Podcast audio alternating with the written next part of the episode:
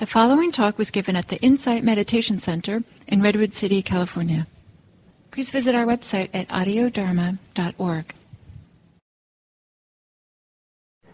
So, good morning to all of you, and welcome. Happy to be here with you. And for those of you who are attending online, hello and welcome. It adds a kind of richness to have you along online. And um, so we could say that today is momentous day, in that it's the last day of 2023, and tomorrow or at midnight we usher in 2024. And um, I think there's a, maybe a tradition of people wanting to give inspiring, hopeful messages for the new year. And it would be nice if I did that today. and maybe I will. You'll have to decide. but um, as I think ahead for 2024, I think that we're going to have a lot of challenges. What's coming, and um, I mean the level of the speed in which the climate is changing is surprising the people who were warning us that it was going to change. It's happening faster than we expected. It looks like we, I know it was, it's too way too early to tell, whether we'll go into drought again in California, but the snow levels are quite low again all across the western part of this country. And, um, you know, we can list all these things and changes. Some of the wars that are being fought currently today, we don't see any end for tomorrow. They'll continue into 2024. And some of them might get worse, might expand and stretch, and the ways in which the wars spill over across their borders to other borders to other countries around the world to create more and more division uh, seems to be increasing. And that'll probably continue into 2024. And it's, there's certain reasonable scenarios for this country is that the presidential election will be very difficult. And we don't know who will end up being president, elected president in November. Chances are that there's going to be a big part of the population who's quite challenged and upset by this. So, as we look forward to some of the challenges that are coming in 2024, one of the things that is important to consider is to prepare ourselves for this, to prepare ourselves for November so it's not a shock and surprise, so we're prepared, we're ready for whatever comes. We're prepared for the challenges of this country that who knows how much stronger they'll become. And um, so to be prepared, and I think this mindfulness practice we do, Buddhist practice, is a preparation, is meant to be a preparation for the challenges we face in our life. Most commonly, it's talked about uh, the existential challenges of, uh, sickness, old age, and death. But the Buddha frequently enough addressed the social challenges of our time, of his times, and how the practice was also meant to address those as well. So we make this big turn in a sense, tonight at midnight or 10:30 at IMC. and um, and we're making a lot. Some of us are making a lot to do about nothing. Because nothing actually happens on midnight today. I mean, nothing real in the world. I mean, it's kind of an odd New Year's time some cultures have New Year's at a time where it kind of corresponds with astronomical changes. Like it'd make more sense to have, wouldn't it make more sense to have the New Year's on solstice? You know, that marks something real. And um, not only doesn't it mark something real, it actually marks kind of a fallacy that, um, you know, it's the end of the 12th month of the year, but we call it the 10th month in Latin, December.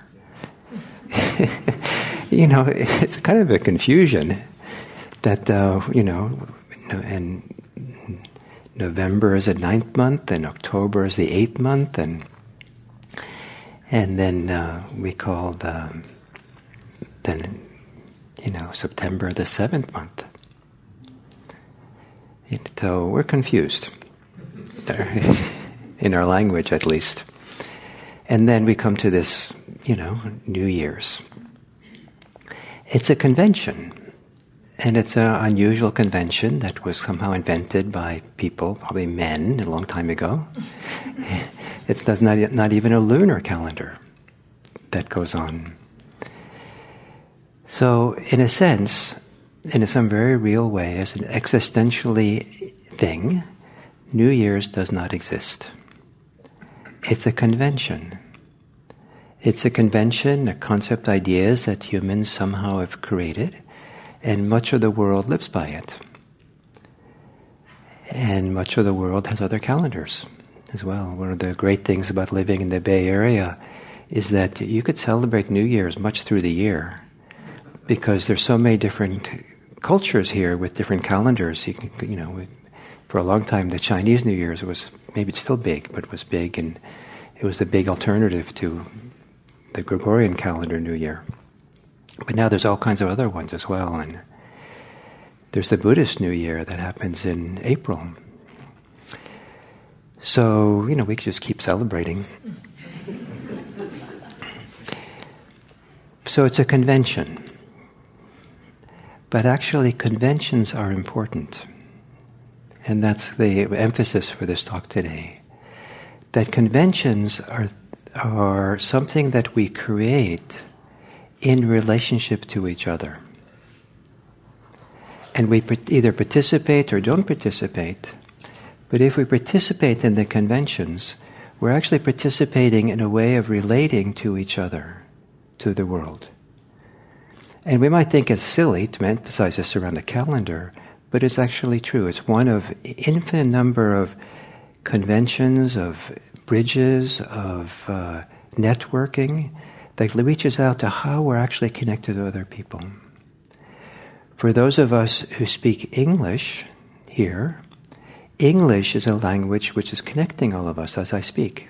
We share it. It's a bridge. It's a relationship. Rela- language is all relational. There's, there's a relationship that's happening with all of you as I speak. A relationship that you happen to you as you listen to me, and there's a relationship that all of you share in being part of this together, listening to this together through the English language. What is being conveyed through the conventions that we share? What's traveling on the, if you may use this language, on the wavelength of, or the, the sound waves? What's being carried along with it? I watched a movie last night with my family, and boy, was there a lot of swearing. And it wasn't just swearing, it was actually talking meanly to other people. It was like really heavy. They, they, I mean, they were emphasizing it in the movie, so it was kind of like part of the movie, right? But wow, how can people be so mean to each other? And in the way they were talking, they were conveying, so the relationship was something really unfortunate, something painful, something harmful was being conveyed in the very words they spoke. And then a little bit, as part of the purpose of the movie, was to show a transformation of people. And you could see that at some point after the transformation, a few of these people happened, that their language became much softer and kinder, and there were little tears in their eyes and as they spoke and cared for each other. So that was very nice. But, uh, but we have so many ways in which we, this network of relatedness is happening. And one of them that we all share here in this country is uh, this, this change.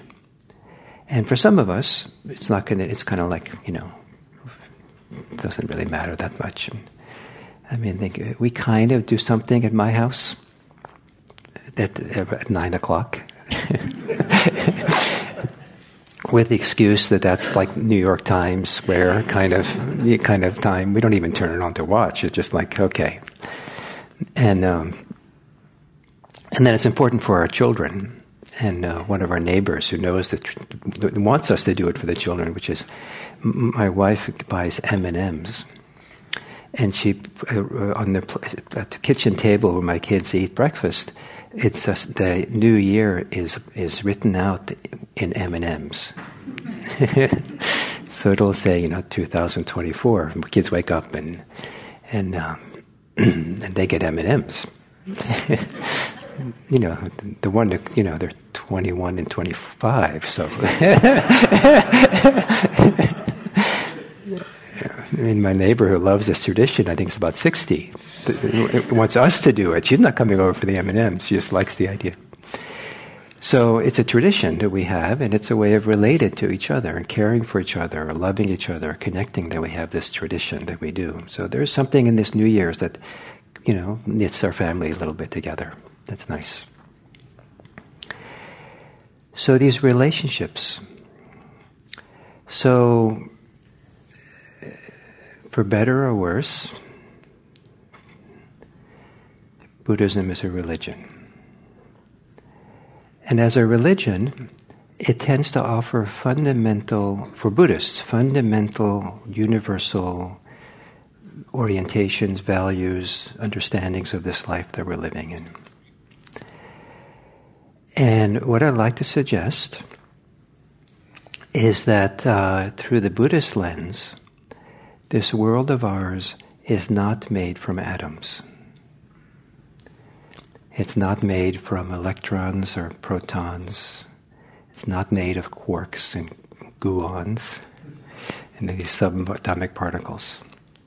That's not what this world is made of, most fundamentally that the world is made of relationships between things. Nothing exists without being in relationship to something else. Nothing exists that doesn't have doesn't come from something, doesn't interact with something, so it's known and has a purpose or has some existence. Nothing that nothing exists that doesn't have some impact beyond itself. And whether it's a, you know, whether what was first, was there some kind of fundamental matter first that became, exploded in the Big Bang? And then there were relationships of everything? Or was it, was a relationship first and then? So that's kind of like a chicken egg question, and the Buddha never answered such a question because he felt that there's just beginningless time, there was no beginning. But, but, uh, but the emphasis is not on what's important, is not the things of the world, like atoms. What's important is not the events of the world, how people relate, how people are doing what they're doing, and all kinds of things in the world, but rather it's the relationship we have with it, the relationship we have with ourselves, the relationship we have with the different things happening with ourselves, relationship to our thoughts, our feelings, our motivations, the relationship to the events of our lives, the difficulties and challenges, our illnesses and our dying and the wars of our society and our world. It's in the relationship that they're formed. That's the fundamental basis of life from a Buddhist point of view. And so, what we're doing in Buddhism is having insight and understanding and transformations about the ways in which that relationship happens. This is what's key. So, if we're focusing on money, like the purpose of life is to be wealthy or have money, and it's just about the money, then we lose sight of the, that money is really a relationship money has a certain relationship. it allows us to do things and connect to other people and have an influence and effect on the world. it was it was kind of transformative for me financially, or like in terms of money, that I live on on dana. So the money that I live with is what's given to me out of people's freely given donations. That I, I don't ask for anything, it's just like people seem to want to support me as a Dharma teacher. So um, that money to me has a, in my mind at least, has a spin. It comes with a relationship of people who value something about the Dharma, who value something, certain value, a certain way of living. So I feel like I have a responsibility or a desire or an inspiration to continue that spin in how I spend the money. So I wouldn't use the money I receive from dana to go out and buy cigarettes or guns. That that would just seem completely kind of disrespectful or worse for what has the relationship that money represents. So I would like to use it for good in the world, and to think about that. How do I do that? And and um, and sometimes because of that, when I go someplace and say, "Well, this is is kind of expensive," and I'll tell myself, "Well." It'll just support the people who somehow receive it. That's good for them. I receive support. I'm happy to support them. It's okay. It, I don't know if you know if that inspires you or not, but it inspires me. And um, so the relationship. What is the relationship we're contributing? What's the relationship we're forming? What's the impact we have? If it's all about me, myself, and mine, it's too easy for that to sever relationships. It's too easy for that to dismiss how related we are so that we are more likely than not then causing harm rather than benefit. So, how do we live our life in the world of relationships, not in the world of things? How do we live in the world of relationships in a way that supports and helps everyone involved and everyone in this world? Is kind of the is is is one of the fundamental principles of the Buddha's teachings. Um, um,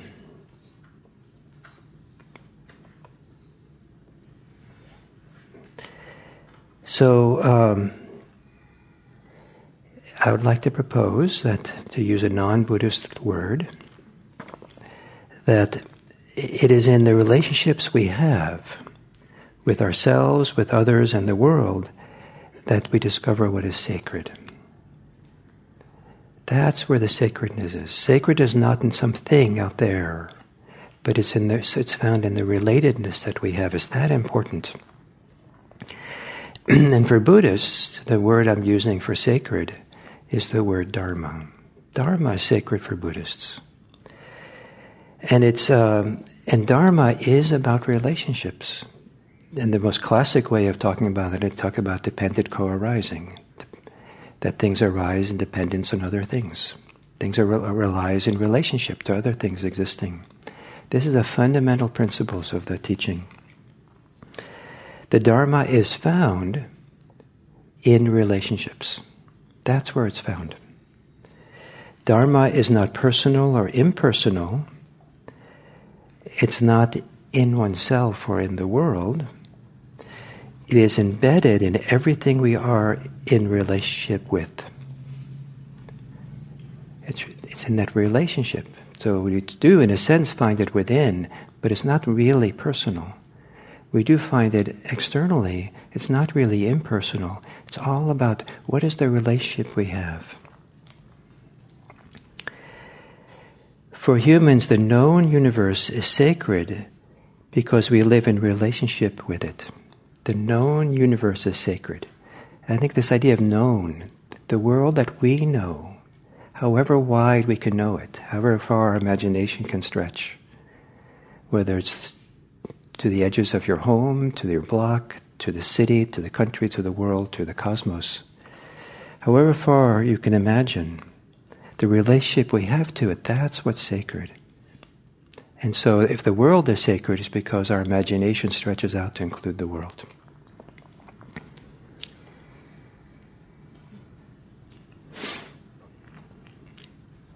It's in how we relate and are related to that we find the greatest meaning, value, healing, and liberation. The most important values and things we want for our lives is found in something, some quality of relatedness to something. So what's, and so the quality of relating and the object of greatest reverence is not what's on the other side of a relationship. It is how we relate. So it's not an object out there that we revere, but rather the reverence in Buddhism of what is that relatedness? How do we relate? How are we, how are we interacting? What are we bringing with us? What are we seeing? What are we intending? What are we supporting? What qualities in that bridge, in that relatedness, the way we use conventions and language and speech and actions in relationship to others. What are we conveying in it? Do we think about it? Do we become unconscious where we don't care about other people? If we drive on the freeway without any concern for others, you are still relating to the others on the freeway but you're not taking responsibility or taking care or attention to what is the relationship being formed there. It's, it's sacred. It can be sacred how you drive your car. If driving your car, you're considering the relationships, all the circles of relationships that are coming into play. Do you drive on the freeway to make it a better driving experience for the other drivers? Or are they all obstacles for have, to you having a good driving experience? And so, you know, and so you use your finger to let them know. or do you drive such a way that's easier for other people?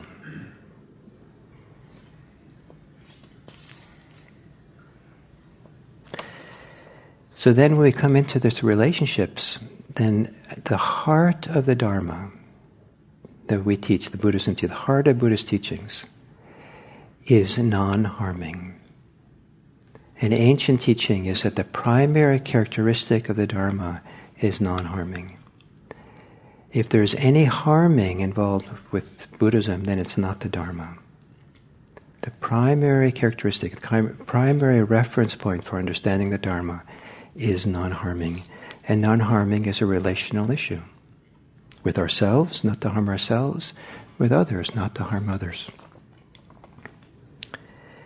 This means non harming in all our relationships, including to the animals and to the natural world. The teachings of the Buddha was actually held this up as a very, very high value. The universal, the universal emphasis on non harming the Buddha gave is a challenge for us living the lives we live, for most of us. And so, a, is it a challenge that we're willing to accept, to live with, to relate to in a way that is healthy and hopeful? Or do we just shut down and say, well, it's impossible to live a non-harm, non-harming life and then not think about it again?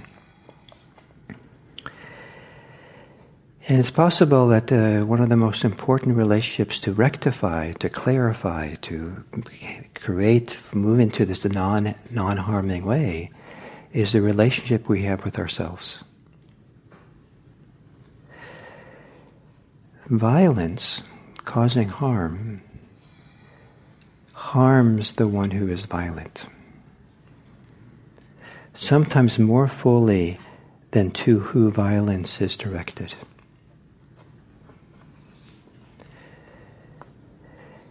So, this emphasis on relationships all relationships I'd like to propose, evocatively, provocatively, and kind of as a catalyst for you to think about this, see how it might be true. Uh, relationships are stories. every relationship is a story. It can be explained as a narrative. And this happened, this is how we relate, this how it unfolded. So it's been said that the world is not made of atoms, it's made of relationships, uh, made of stories. What stories do you live by? Are your stories one that empower? Are your stories one that that uh, create peace, bring love, bring friendship, bring kindness, bring support, that bring respect for every everything that you encounter? Or do you have a story that you maybe unconsciously live by that does the opposite of that, that is disrespect, disregard. This things certain things, the story is that certain things are not important enough to pay attention to or to care for. A story that some people don't count. Some people are, we have a world filled with people who are treating each other as subhuman, treating each other as monsters. And this is partly the reason why people can wage war, because of the stories that are told about how terrible other people are. So, what are the stories?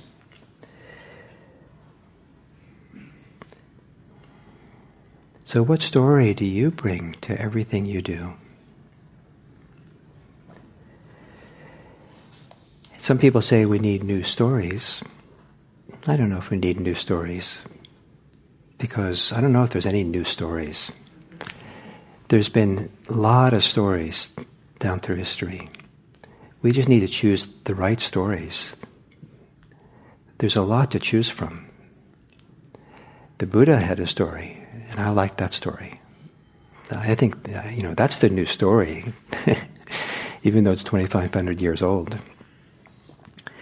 And um, stories that heal, stories that unite, stories of mutual support and care, stories of peace through nonviolence. We can't solve a problem with the problem itself.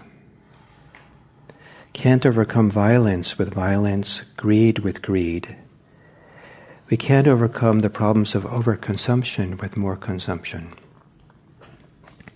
We can't overcome the problem of depleting natural resources by taking out more natural resources. In the world of conflict, we can't solve conflict with more conflict. We can't end divisions by continuing to be divisive. We can't end fighting by fighting more. We don't find self respect by disrespecting others. We don't find happiness by denying happiness to others. We don't, we don't find safety by making others unsafe. We don't overcome selfishness through more selfishness. So, with the Dharma, the fundamental aspect of the Dharma is non harming. So, non violence. Non violence is always myopic. With, for the powerful, violence can be successful sometimes in the short term, but not in the long term. And that happens in small ways, in between people, between friends, between families and spouses, that people use power and kind of violent language, violent assertions to get their way. And they do. Well, that was successful. I was angry and yelled at them, and they stopped doing what they did. Great. But then something shuts down in the other person. So that person no longer trusts. That person no longer is willing to present to themselves. And the, the relationship now has been severed in some way. Can it ever be healed?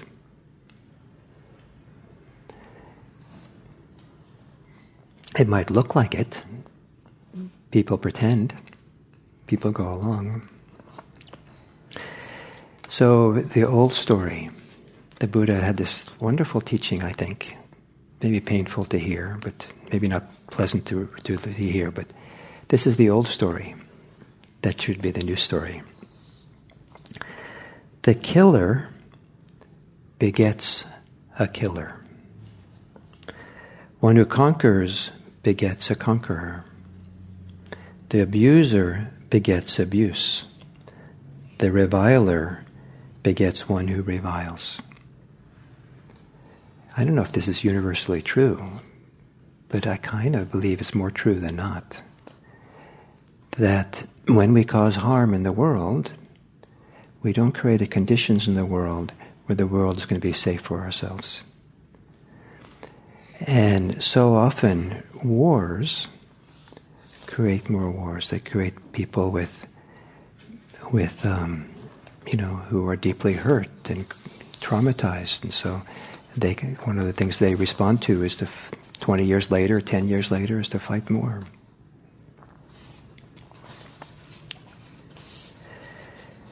Um, so I don't know how, whether this the data behind this this quote is completely accurate, but even if it's half accurate or a quarter accurate, I think it's a meaningful quote. It's by a man named Walter Wink. He was writing in the, you know, I think in the 1990s, so in the last century. In 18, in 1989, 13 nations comprising 1.6 billion people experienced non-violent revolutions that succeeded beyond anyone's wildest expectations. If we add all, all the countries touched by major nonviolent actions in our century, the Philippines, South Africa, the independence movement in India, the figure reaches 3.3 billion people, a staggering 65% of humanity back then. All this in the teeth of the assertion endlessly repeated that nonviolence doesn't work in the real world. We don't remember. There's something about we remember violence, we don't remember nonviolence very well. Soon after Sandy Hook, there was a man, very similar, who had a assault rifle and 500 rounds of ammunition, who was able to force himself around the security at a school of 800 kids. He was going to try to shoot as many as he could. Somehow he ended up being holed up in an office with two hostages. One of the hostages, who was really scared, started talking to him. Her name, her name is Antoinette Tuff. She started talking to him. And she started off by telling him the challenges she has in her life. That her husband had committed, uh, had died, and that she wanted to commit suicide, or she had wanted to commit suicide. She started talking to him about their shared grief, their shared challenges in life.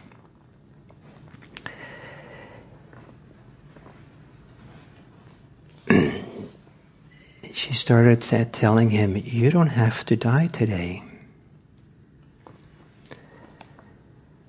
Life will still bring you about turns, but we can learn from it.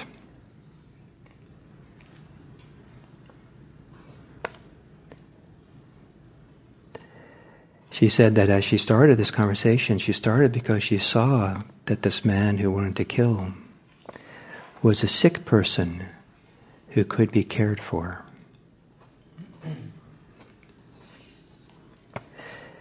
When he said that he, when she kind of finally was starting conversation with him, that um, before she started it, uh, he had sh- shot his weapon once, I think into the floor of the uh, the room there, and the police had done a barrage of of uh, shots through the door that didn't hit anyone. So it was kind of a tense situation. She has conversation with him, and when he kind of decided, helped him understand that maybe he was better off turning himself in, she praised him. You're a good person. I love you. I'm proud of you. And he, and at some point he put down his gun and they opened the door and that was the end of it. We don't remember this event. We remember Sandy Hook. Shouldn't we be remembering this? Isn't this monumental? That how many people it saved? That this act of nonviolence, this act of love and care, had such a huge impact? This makes a difference. So one of my uh, heroes is a man named Michael Nagler, who was a professor of peace studies at UC Berkeley for 40 years. And uh, I got this story from him. He has a book, his most recent book on nonviolence called The Third Dimension. And he says he studied these kinds of, uh, these kinds of situations, these kinds of people have done this more, much more often than we realize. And he says they have four things in common. You see a distraught person as a suffering person, not a threat or a monster. You show the person they are not alone in their grief. You share your personal pain with them. You offer one way or the other the teaching, this too will pass. And then the, the way he writes it, you buck up the person. You buck the person up. You kind of praise them or do something positive. And because many times these people have never been have been bullied or never, never seen with respect. I find it remarkable that in his study, these are the four principles he sees that's in common with with um, you know so many of these things that don't make the news enough. This is what can change the world.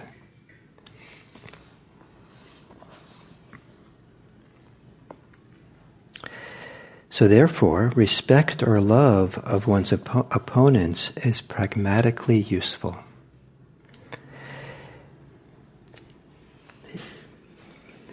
I think this is, a, this is kind of a teaching from his book. Respect or love for one's opponents is pragmatically useful in being a technique that distinguishes the deeds from the doers. This increases the possibility of the doers changing their behavior and hopefully their belief.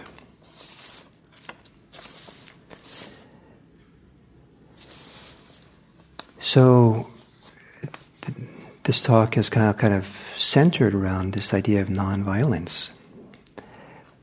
But the reason for that is that this is, in Buddhism, is that this is the central principle that guides us into what is sacred, into what has the greatest value, which is the, it guides us into the story that orients all the relationships we have to everything to events, to things, to people, to this world. It's a fundamentally a relationship of non-harming. That's the bottom line. Above that, there are a few things like love, and generosity, and kindness, and respect. And this is not necessarily unique to Buddhism, but I wanted to read a, a somewhat famous passage for those who know it. Um, in India, I think, from the Mahabharata, in the 17th chapter. So the, the Sanskrit word for non-violence, non-harming is ahimsa.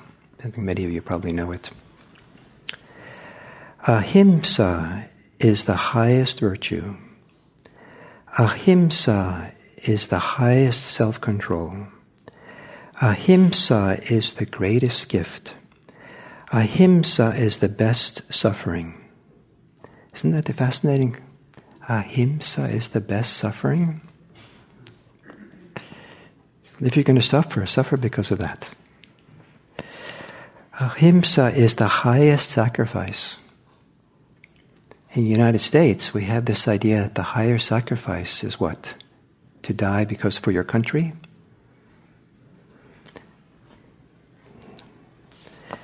In war? Ahimsa is the finest strength. Ahimsa is the greatest friend. Ahimsa is the greatest happiness. Ahimsa is the highest truth. And ahimsa is the greatest teaching.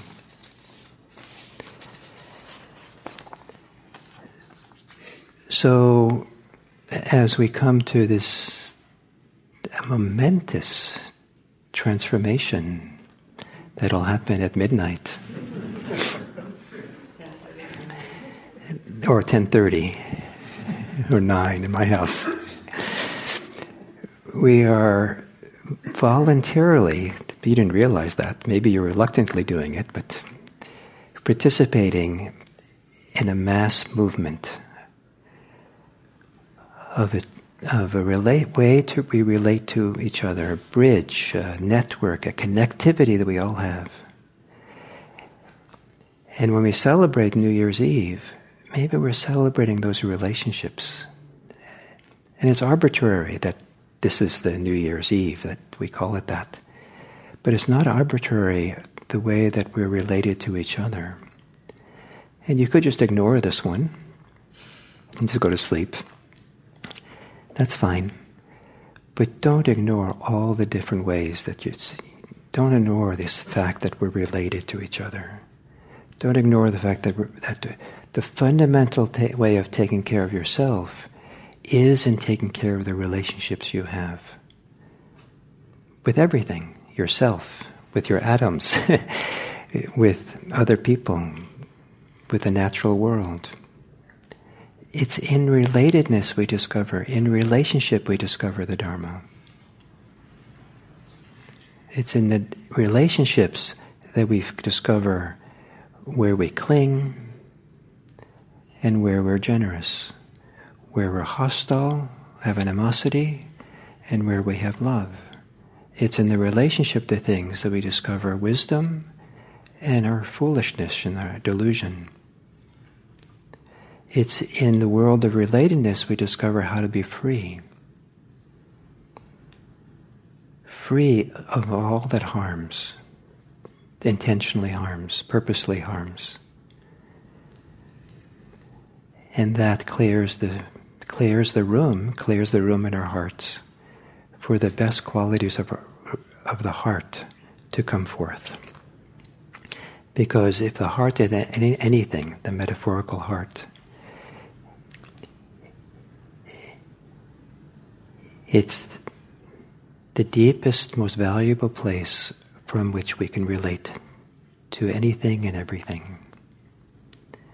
May it be that as we go into this new year and prepare ourselves for all the challenges that come, that we let our heart, that deep place within, be the place where each of our worlds begins that if we want to create a peaceful world, a loving world, don't wait for other people to do it. Don't wait for your politicians to do it.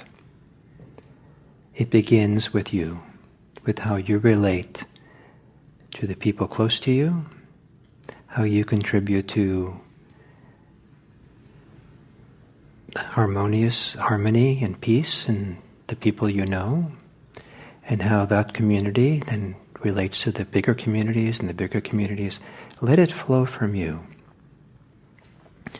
And let that be the place where you rest. Let that be the place where you're ready for whatever comes.